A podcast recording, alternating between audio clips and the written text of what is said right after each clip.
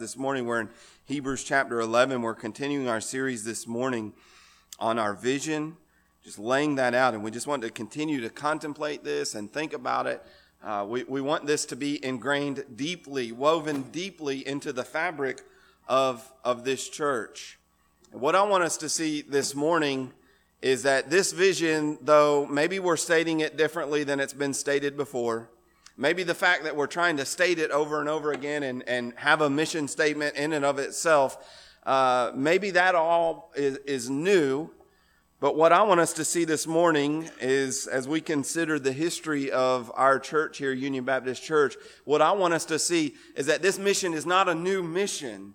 This vision is not a new vision for Union Baptist Church. It may be something that from time to time we've lost or forgotten or gotten off track, but it is the vision that has been with this church from its founding days and right through to today.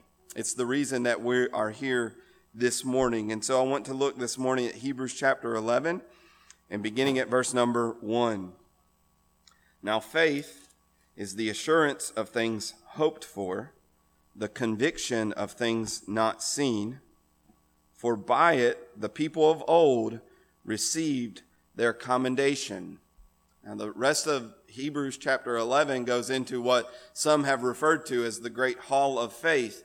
And it goes back and it recounts stories from the Old Testament, stories like Abraham and how he left his land when God called him out, stories like Moses and how he chose rather to suffer with the people of Israel than to enjoy the luxuries of Egypt. And it goes on through, it talks about prophets, it talks about many heroes from the Old Testament, the rest of chapter uh, 11. And what, what we see here is that they were commended by God. They received God's approval. For, for by it they received this condemnation. What was it that led them to receive this, condemn, this commendation, not condemnation? Uh, that, that was a little bit of a slip there. Uh, but this commendation, what led them to receive this commendation is that they were faithful. They acted in faith.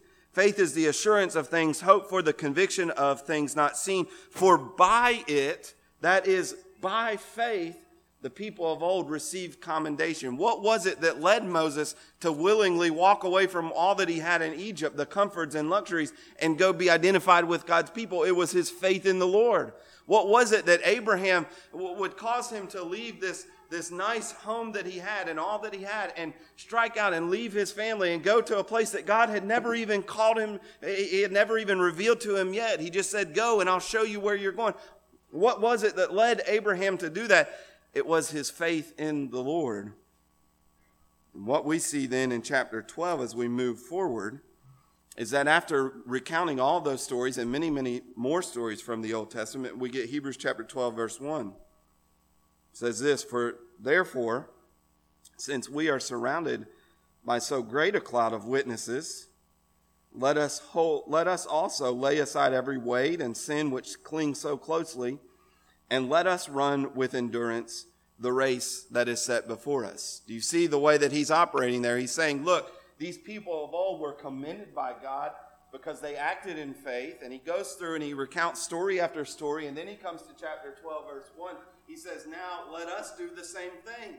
Since we're surrounded by so great a cloud of witness, and, and, and it's as if they're up in the stands watching us and, and, and, cheering us on. Their, their, their legacy, their faith, their acts are, are, are all compelling us. Let us also run with endurance the race that is set before us. And certainly, the writer of the book of Hebrews, I think, here in a unique way, is pointing us to those faithful men and women in, in the scriptures, the, the faithful men and women uh, of the Old Testament. But I think there's a right application of this passage to say that anytime we look back to men and women who have been used faithfully of God, I think the same rule applies. As we look to their faithfulness and the way that they ran the race and the way that they they followed the Lord in faith and lived in faith and, and had such a great impact in their faith. As we look to them, what we need to understand is that that calls to us that we also would run the race that's set before us. As we consider uh, Christians from, from bygone eras and we consider the works that they've accomplished by God's grace through their faith, it, it compels us, it, it, it puts an impetus upon us to do likewise, to live in the same way. And I think as we consider the history of Union Baptist Church, and I've had the, the joy of doing this a couple weeks back, I started, and I would encourage all of you. I, have got this booklet. There was a, a, history of our church that was compiled uh, from records and, and different accounts uh, back in 1985 by Wendell Roan. And uh, it's not very long, maybe a little over 100 pages, but uh, you know, it's, it's really interesting. And this church is almost 200 years old. That's a, a long history uh, for churches. And uh, there, there's a lot of details, a lot of things that are forgotten. But as I read that, uh, it, and, and I was in studying in preparation for this series on our vision and, and, preaching on this, I didn't really have an intention of talking about this. I just thought, you know, I'd, I'd like to read this. So I was reading through it. And I was just compelled that this vision that we have, this, this vision that we're trying to put forth before our, our people, is a vision that goes all the way back to the beginning. And so, what I want to do this morning is just take some lessons and, and some things that I've seen from them and, and from our history, share those with us this morning so that we're aware of our history, but then also so that we can understand the cloud of witnesses that's gone on before us. I had a church history professor uh, that, that was fond of saying, you know, a lot of people don't care much about history, and in some ways that can get us into trouble. Uh, not only the history of our particular church, but Christian history and just history in general. And uh, one of the things that he would tell people is that you, you do know that, that Christianity and the church actually started before your grandma, right? There, there was stuff that happened uh, in, in, the past 2,000 years, and it started before your, your grandma or your grandpa. The uh, history of the church goes back 2,000 years, obviously, to the time of Christ. But as we here at Union Baptist, one thing we need to recognize is that there's a lot that's gone before us. There are men and women who have served faithfully and the reason that we can be here today and worshiping, the reason that we have the gospel here is because men and women were faithful to, to keep this church going. There were men and women who were faithful to bring the gospel of Jesus Christ to us in this area. And so I want us to consider that. I, am just going to, you know, there's a lot that could be said. There, there were about three or four people that really stood out to me as I, I read, and I think they typify and they, they give an example of someone or people who who had a passion for growing disciples of Jesus Christ.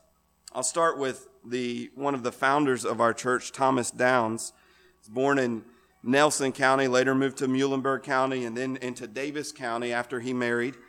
Uh, he was the pastor actually at Rock Spring, which is also it was Yelvington Baptist Church, and he pastored there in Yelvington for 26 years. And obviously for if you've studied history you know there, there were, were not enough pastors and this was a new area. This is a frontier at that time right? This is the wild west. And so churches are being founded. There was a shorter shortage of pastors. So many of these pastors would, would pastor multiple churches. So he pastored mainly at yelvington but he also pastored buck creek bells run pleasant grove bethel church in spencer county and mount zion which was the first baptist church here in, in hancock county and not all of those were at the same time, but some of them were. Uh, this, this was a man, though, that had a heart for making disciples. I'm not sure why that's doing that.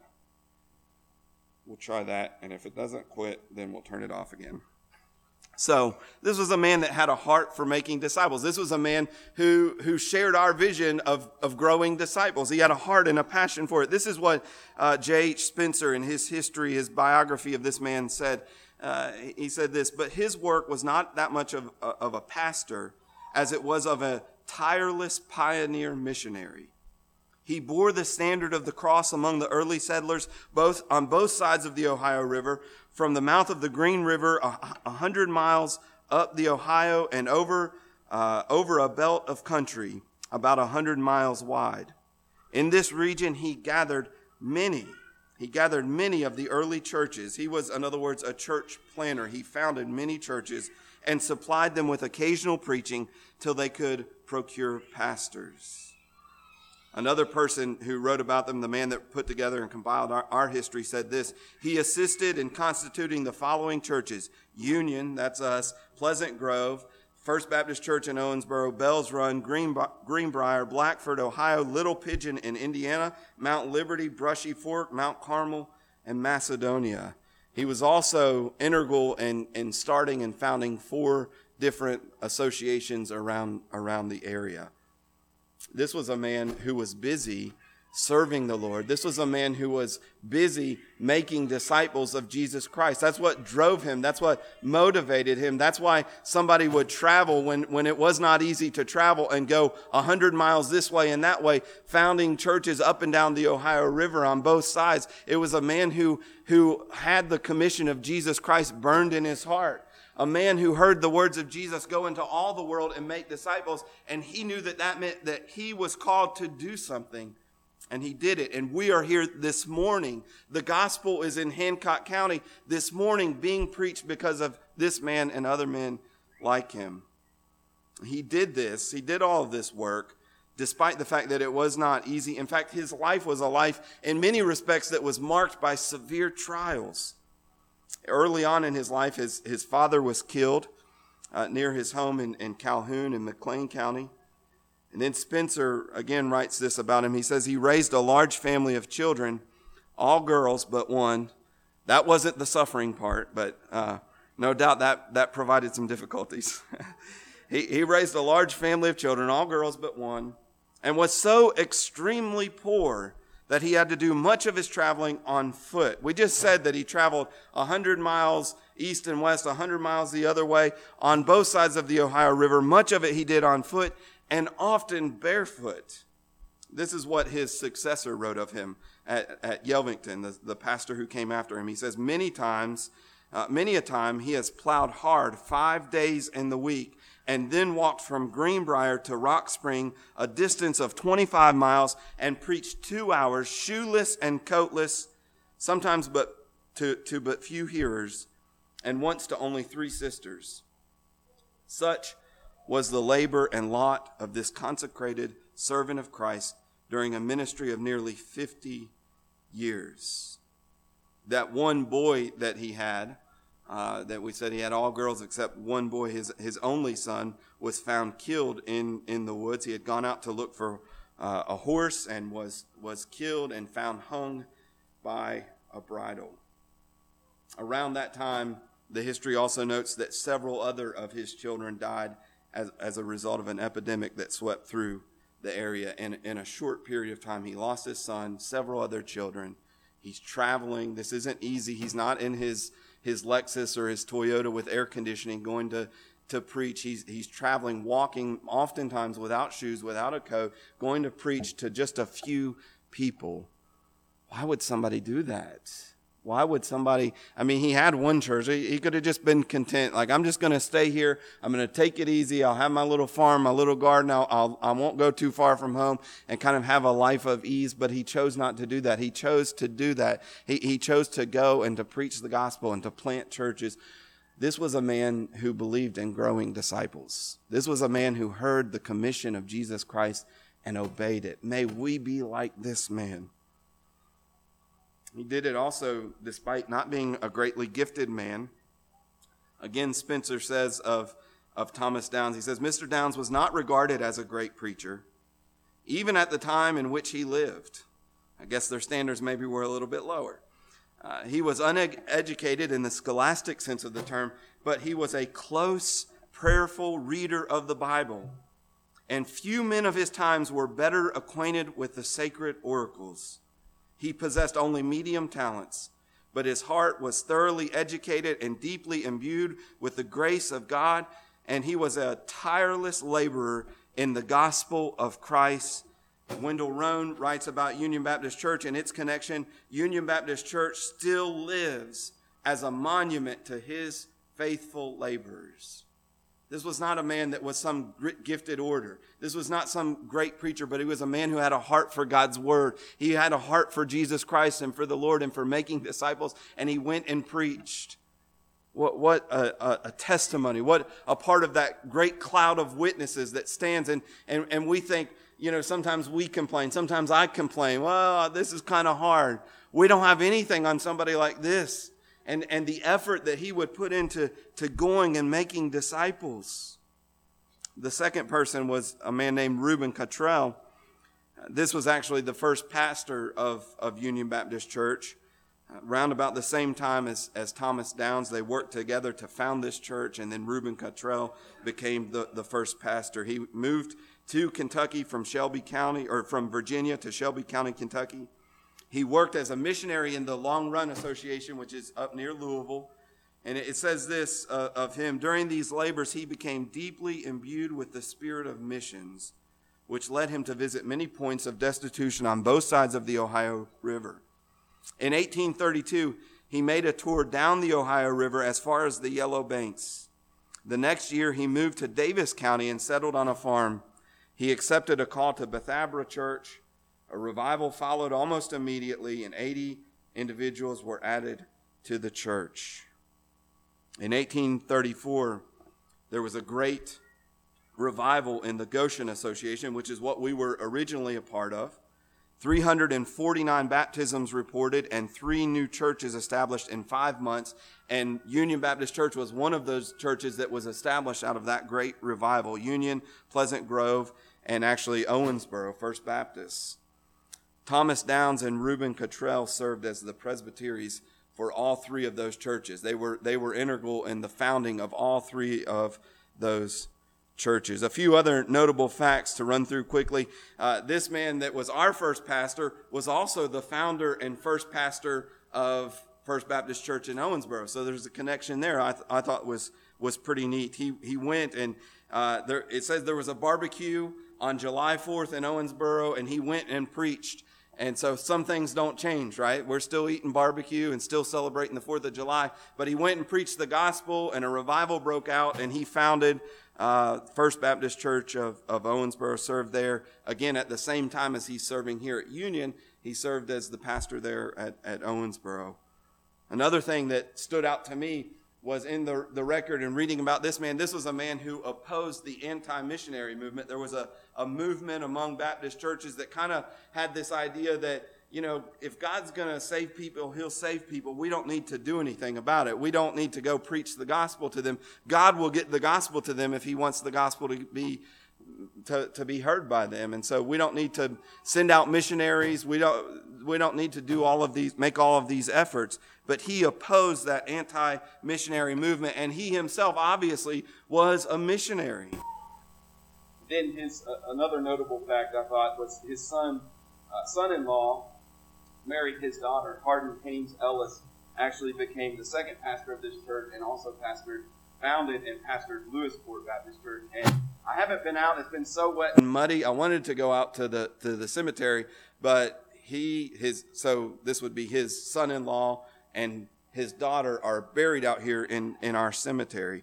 Uh, if if the marker is still there, this too was a man who had a passion for Jesus Christ. He had a passion for making disciples. Wendell Roan wrote of him, Union Baptist Church still stands as memorial as a memorial for his faithful service. As we move forward, I'm going to jump forward as that's just the founding, but I'm going to jump forward a hundred years to what I think is another crucial time. There's a lot that happened in between there, and if you want to get the history and read through it, but but in 1960 we come to what might be termed a, a dark period in in the church's life. There was a pastor. Uh, Leon Young, that was here for three years. It seems to be somewhat of a, a turbulent time from the, the records. Uh, he resigned and then they called him back and, it, and then finally he resigned again a second time and, and that, that time was for good. There, there seems to be some, some turmoil in the church at that period.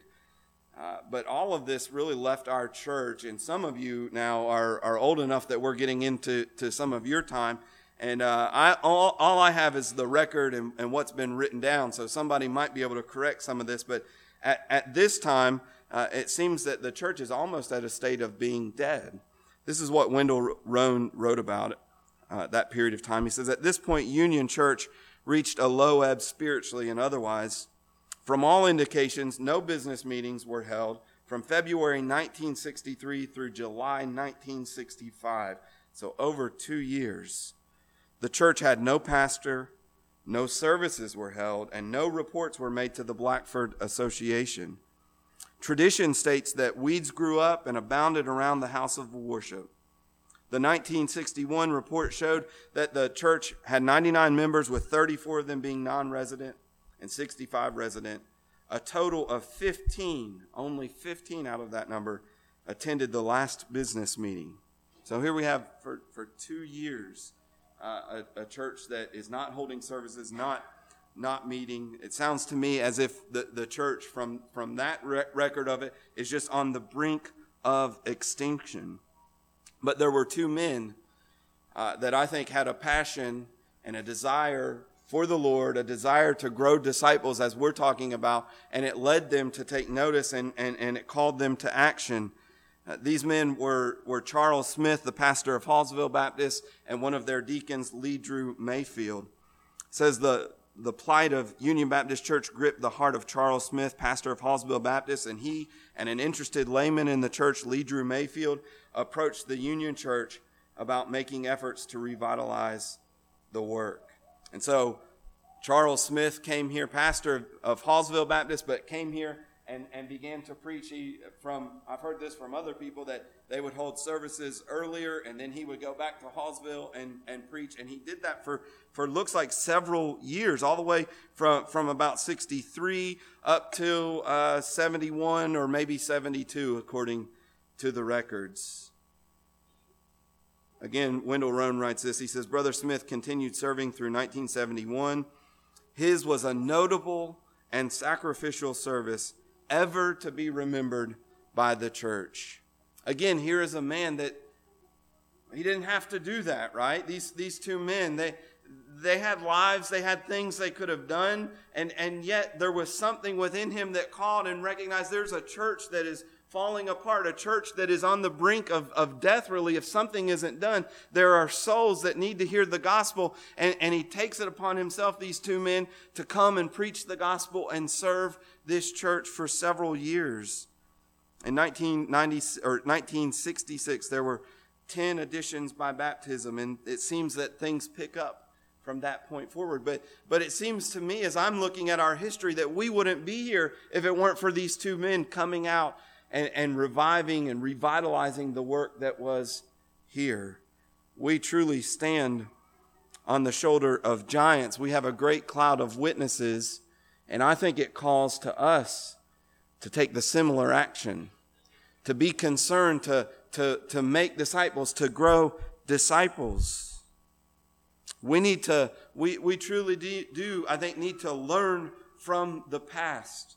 There are many highlights. Again, I'd encourage you to read through and, and find out more about our, our history. But humanly speaking, listen, humanly speaking, do you understand this? We owe our existence as a church, and many of us perhaps owe, owe our faith in one sense to these men who were faithful, who heeded the call of God to come and preach the gospel. Some of you here would not be would not be believers in Jesus Christ, humanly speaking, apart from the work of these men. And so we need to recognize that. We need to give thanks to God for the men and women who have served here uh, ahead of us, but we also need to recognize we have, we have an obligation to future generations to do the same thing. We have a, an obligation to those who will come after us to continue to be faithful, to preach the gospel, and to make disciples. We truly need to learn from the past. But the second thing that we see this morning is that we don't need to live in the past. We need to learn from the past, but we cannot live in the past. There's a danger when we begin thinking about what, what has happened and what has gone on and, and who's been here and who's not here and these kind of things. There's a danger for us to begin to idolize the past in a way that is unhealthy. Sometimes we can, we can dwell on the past and it causes us uh, to not be effective in the present. We think of the, the good old days that, that used to be so much better and, and how things are not as good as they used to be. And when we begin to talk and think in that way, it, it limits us, it hinders us from faithful service where we are now. So we need to be careful not to do that. First of all, we just need to recognize what is a truth from Scripture, and that is the good old days weren't so good. Yeah, there, there were highlights Yes, there were great things that happened. Yes, the work of God went on. Yes, there are things that we can celebrate about our history. But in doing that, we also don't need to paint too rosy of a picture as if everything was always wonderful and good. Ecclesiastes 7:10 says this, "Say not, why were the former days better than these? For it is not from wisdom that you ask this." Don't say those were the good old days. They were so much better than they things are now. He's saying that's not wise because you're not recognizing that, yes, there were some good moments in the past, but there were also some very hard times in the past. And if we have an honest and objective view about history, we recognize that. We can be in danger of doing what the children of Israel did. You, you remember the Lord brought them out of Egypt, and, and you remember they're, they're in slavery, right? And, and Pharaoh was a ruthless taskmaster. And they cried out to the Lord and they pleaded with the Lord from deli- for deliverance. And the Lord brings them out of, out of Egypt. He, he sends Moses, as we talked about just from the Hall of Faith in, in Hebrews chapter 11. He sends Moses to Pharaoh, let my people go. He sends the plagues. And finally, Pharaoh sends the people out and they go. And they come to the Red Sea. And Pharaoh has an immediate change of heart and he sends his army out, go get them. And they begin to see the army riding toward them. And just like that, they turn on Moses and they turn against the Lord. And they say, Why did you bring us out? It would have been better if we had stayed in Egypt. Why did you do this? You know, again, when you hit turmoil, and you hit difficulty and you hit trials in the present, what we can be tempted to do is try to find an escape in some alternate reality we call the past, but it's not really true reality. We, we create this fictional land where everything was so wonderful, and we just think, if we could just get back then, if we could just get back to those days when everything was so good, if we were still in Egypt, th- things would be better we need to be careful that we don't do this. Of course, we know the rest of the story. God delivered them. God parted the waters and they went through. And on the other side, they worshiped and praised God like nothing ever happened, right? Oh, we, you know, all that stuff about better being in Egypt, ah, we were just joking, right? Here we go. We're going to praise the Lord. But it wasn't just any time. And they do the same thing again. They get to the point where they don't have food and they're hungry and they're concerned about starvation. They're concerned that they're going to die in the wilderness, and they do the very same thing again. They say to Moses in Exodus chapter 16, Moses, why did you come? Why, why did you come bring us out of Egypt? It would be better that we were slaves in Egypt. At least in Egypt, we got to sit around and have plenty of food. There, we had meat pots. We had, we had plenty of bread in Egypt. And you've brought us out here and we're just going to starve in the wilderness. Things were so much better in Egypt. How foolish. You were slaves. You were beaten. You were forced in labor and, and, and, all of those things. And yet now you're wishing, just because your stomach's growling a little bit, you're, you're wishing that you could go back and be slaves in Egypt. How foolish. But that's what all of us are tempted to do when we hit trials in the present, especially as we get older. We're tempted to go back and think, man, those days were so wonderful. Everything was so great. If we could just get back then. But that's not the truth, that's not reality. Michael Eaton says this of, of this incident in the life of Israel. He says, To evaluate the time may be needful. There are certainly some things we could critique about the time in which we live. But he says, To ask specifically for days gone by is wrong and foolish. One cannot face the difficulties of one age by pining for another. That's not the way that we face trials.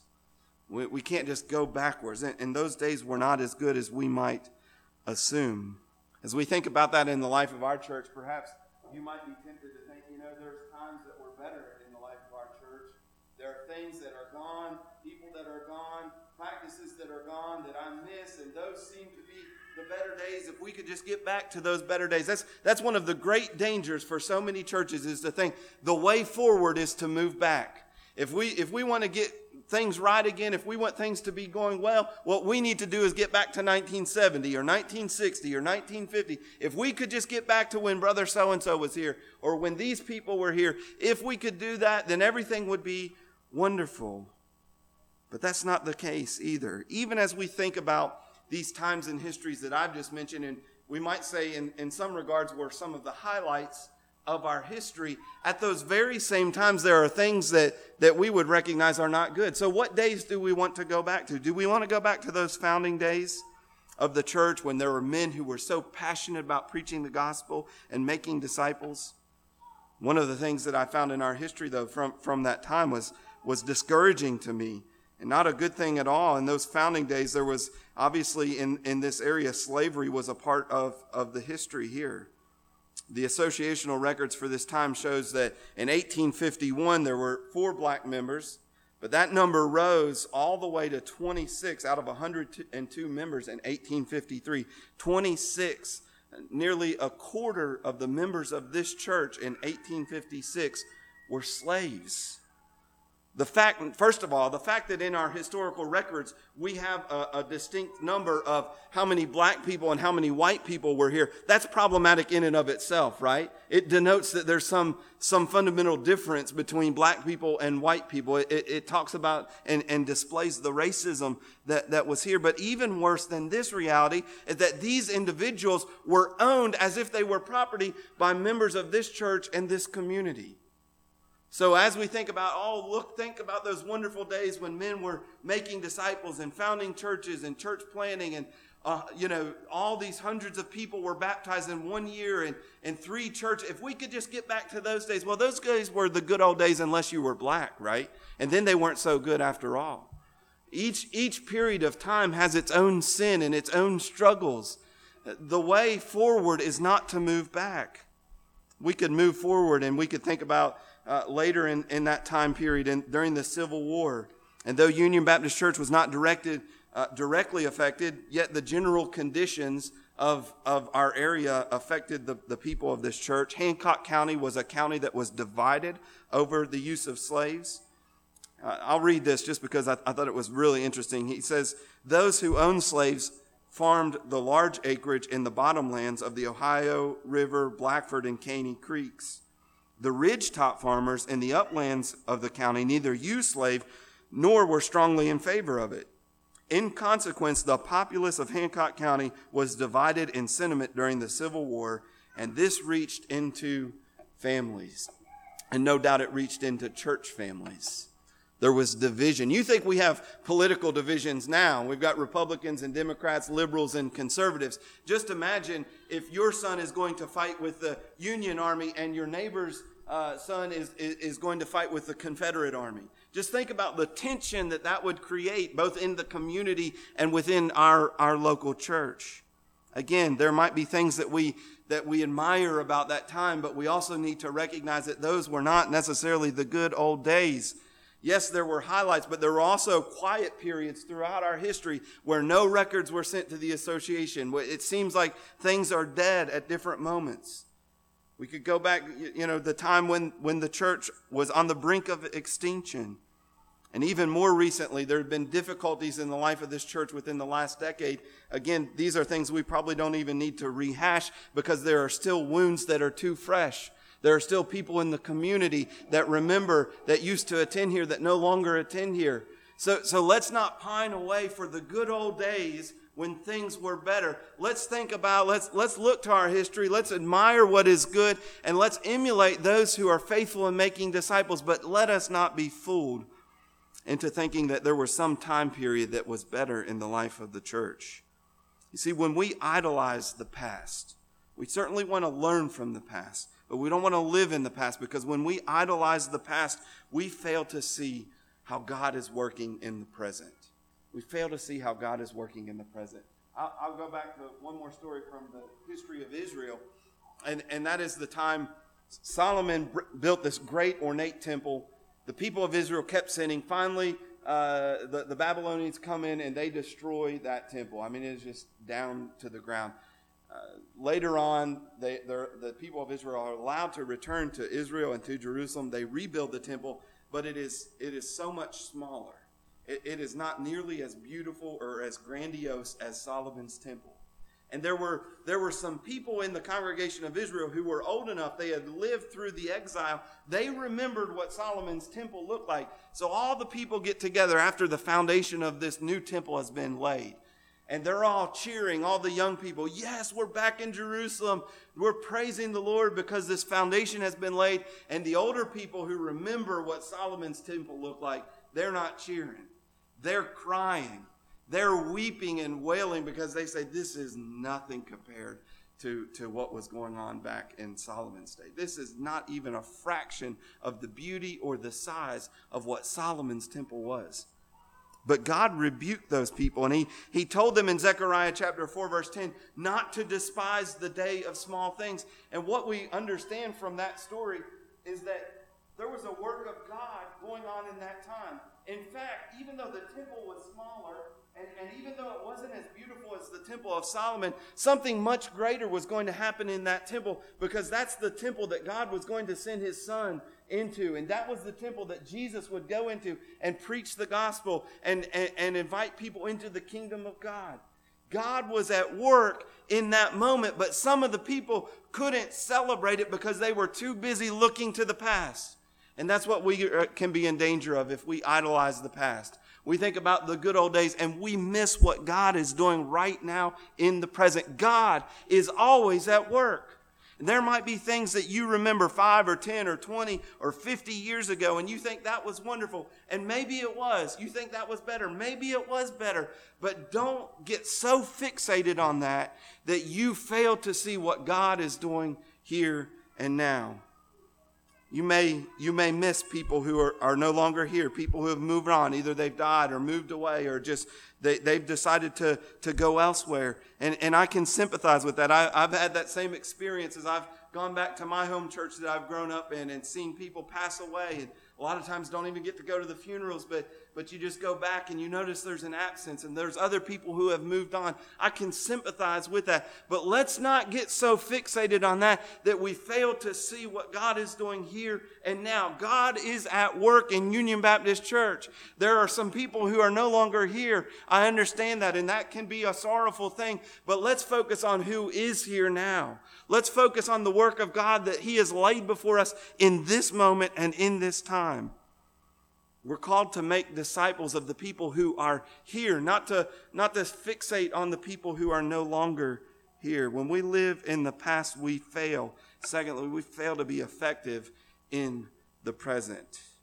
You know, God never commends anyone for sitting around and complaining that things are not as good as they used to be. And you may be right.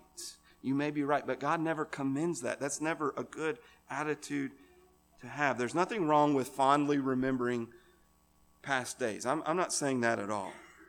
But what becomes a problem is when we become paralyzed by thinking about what used to be and not being obedient with what is here now. We're called to be disciple makers in the present. You know, a lot of you probably over some of you that have been here longer have seen a, a, great deal of change in, in this church, a great deal of turnover and, and all of that. Times change, people changes.